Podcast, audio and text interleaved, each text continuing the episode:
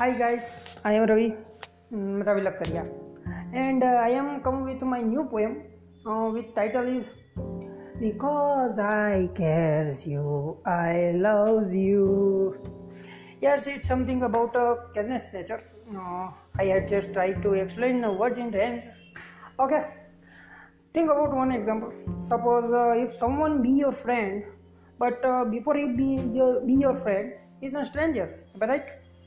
Then you are trying to say anyone to order him, do some fun with him, turning him, telling him good habit or bad habit, or telling uh, him this is wrong way. No, no, this is good way.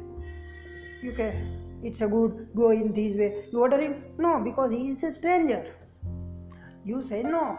I am not telling him, not order him, not fun him. So, same guy, if be your friend, then then you always order him, toning him, fun him.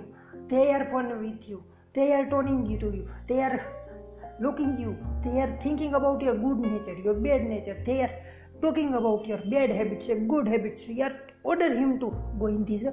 Not no, go in this way. Yeah, and what you feel? You feel, yeah, this is guy is interfering with me. This guy is interfering in my life, and you hurts, and you are stop to talking with him, and blah blah blah. Same likes your parents, brother, sister, friends, husband, wife, or many guys who cares you and you and loves you. But we feel they they hurt me, they are interfering in my life.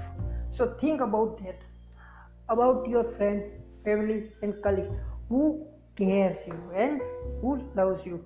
So don't forget to read my this new poem which is I have tried to written in English. Okay guys, bye.